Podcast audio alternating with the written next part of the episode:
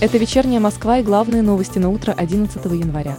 В 2022 году власти Москвы планируют провести реконструкцию еще 50 поликлиник, заявил мэр столицы Сергей Собянин в интервью «Вечерней Москве».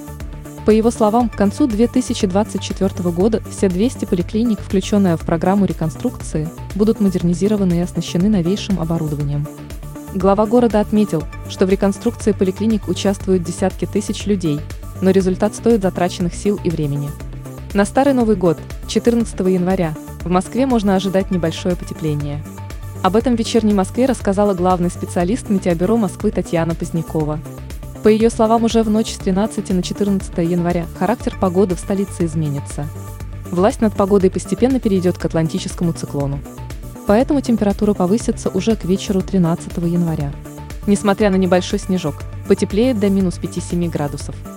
В ночь на 14 января температура будет на уровне минус 3-8 градусов.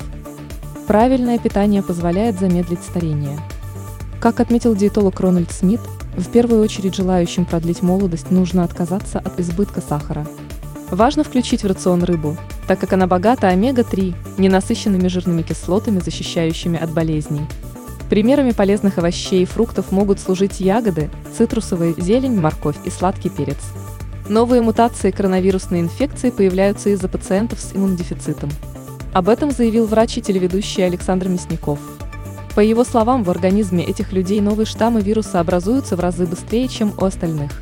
Мясников привел в пример пациента с лимфомой из Кембриджа, у которого обнаружили сотни мутаций. Столичный центр занятости «Моя карьера» разработал обучающую программу по эффективному трудоустройству.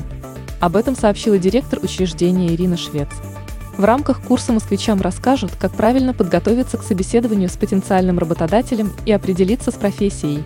Соответствующая информация опубликована в новостном агрегаторе СМИ-2.